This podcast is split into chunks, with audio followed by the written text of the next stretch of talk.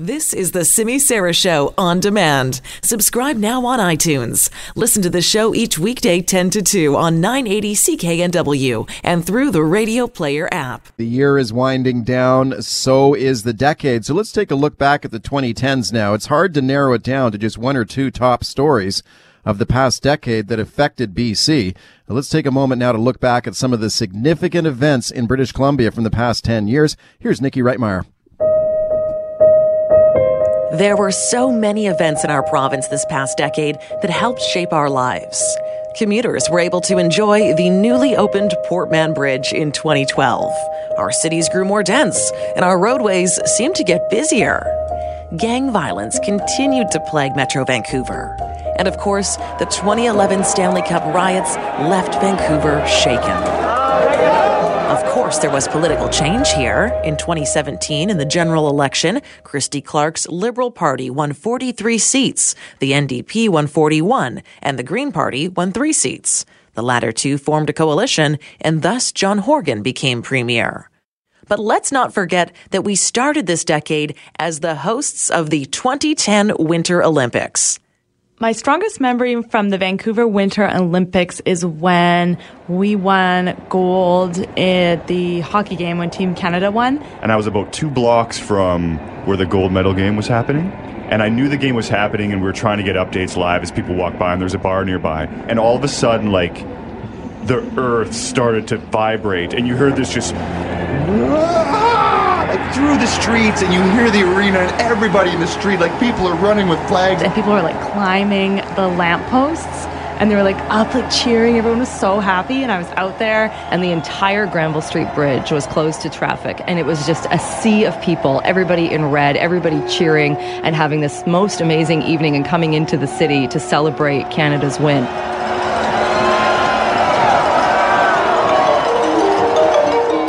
What would you say is one of the lasting legacies from the 2010 Olympics? oh jeez Infrastructure is one of the legacies. Others, Yeah. I'm sure, would say that debt is one of the legacies as well. definitely, yes. I don't know. I mean, it's not as if Vancouver wasn't on the map before, but it certainly. I mean, it, I mean, it brought a certain spotlight to the city. what it gave us was confidence on the world stage. I mean, Expo 86 was probably the first time we had that kind of worldwide attention. If Expo 86 was one leap forward, the Olympics were the next leap forward, that people felt confident that, yeah, Vancouver belongs on the world stage, and now we're going to show everybody. And I think that is something that we have kept since then. We are known around the world now because I had lived in different places in the world, and like people would be like, "Where are you from?" I'd be like, "Oh, Vancouver," and they'd be like, "Oh, where? Like, do you guys have igloos up there?" And now people know we don't have igloos. It was Canada's best showing ever. We won 14 gold, 7 silver, and 5 bronze for a total of 26 medals. Well, it is normal to hear people in the lower mainland complain about the high cost of housing and transit. Whether you're looking to buy or rent, many people are finding themselves simply priced right out of the market. Why are gas prices so much higher here than the rest of the country? One of the biggest issues that British Columbians faced in the 2010s was the increased cost of living. Homes, gas, food. Every day, people arrive at YVR, coming to live and work in what is known as one of the most livable and beautiful cities in the world. For many, there is the dream of a job in the fast growing tech industry. But there's a problem. People come here and look at the cost of housing, get right back on the airplane and leave. The cost of housing exploded in BC in the 2010s. Housing costs increased as much between 1981 and 2005 as they did in just a five month period in 2016. And as the cost of housing increased, so did BC's homelessness problem. Emergency shelters in Metro Vancouver are 97% full. With so little housing and so little money, many are stuck. I live in a SRO. Of course, everybody wants to have a place. I mean, it would be insane to say, oh no, I don't want an opportunity to have stable housing. Ten cities, like the one on the Whalley Strip or Oppenheimer Park, began to pop up with increasing frequency. And young people in Metro Vancouver began to accept that they may never be able to afford to buy a home in the city where they grew up.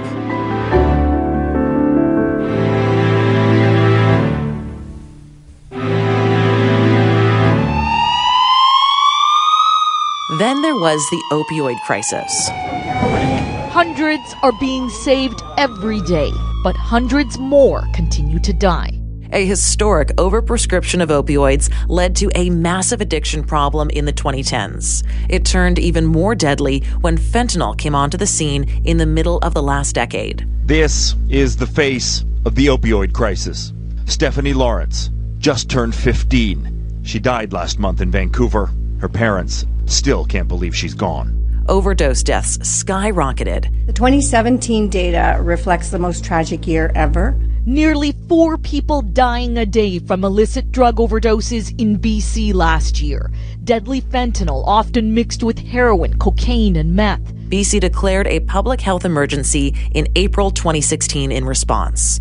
Since then, over 3,600 people around the province have lost their lives to drug overdoses. We do have a crisis, and for too long, people have just had their head in the sand about this. And this decade, we also learned just how bad the problem with money laundering in our province is. Vancouver, and by extension Canada, is becoming internationally recognized as a hub for laundering transnational crime proceeds. Criminals parked billions in dirty cash into our real estate.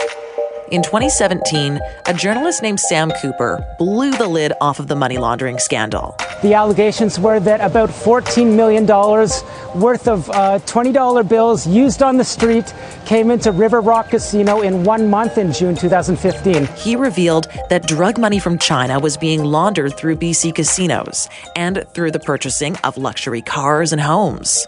Attorney General David Eby promised a crackdown, and Peter German released an in depth report. By 2019, Prime Minister Trudeau promised $70 million over the next five years to fight the problem. In May, Premier Horgan announced a public inquiry. But as it stands, few arrests have been made. The dirty money has been linked to BC's high cost of housing and opioid crisis. Then there were the BC wildfires, which seemed to display increasing severity year after year. Activity was normal at the beginning of the decade. 2012 actually saw fire activity 25% below average, but that changed in 2014. It is an emotional roller coaster here, Robin. The flames not far from mine. They're also not far in distance. 2015 saw record breaking heat. The 2016 fire season started unusually early, but ultimately it was the calm before the storm, as the 2017 wildfire season was one of the worst in BC history. Wildfires continue to blaze across the province with dozens of communities under evacuation alerts or orders. The government has declared a provincial state of emergency. Kamloops is socked in by smoke. Now, thousands have come through here at the evacuation center at Thompson Rivers 1.24 million hectares have burned. 2018 set a new record in the amount of area burned. There was also no shortage of debate this past decade between those in support of energy projects and those against them. Projects such as Site C, the Enbridge Northern Gateway pipelines, and the Trans Mountain Pipeline. Now, those are just some of the major themes and news that shaped the past decade in British Columbia. What do you think was the biggest BC news story of the past 10 years? Call our Buzzline 604 331 Buzz. For 980 CKNW, I'm Nikki Reitmeyer.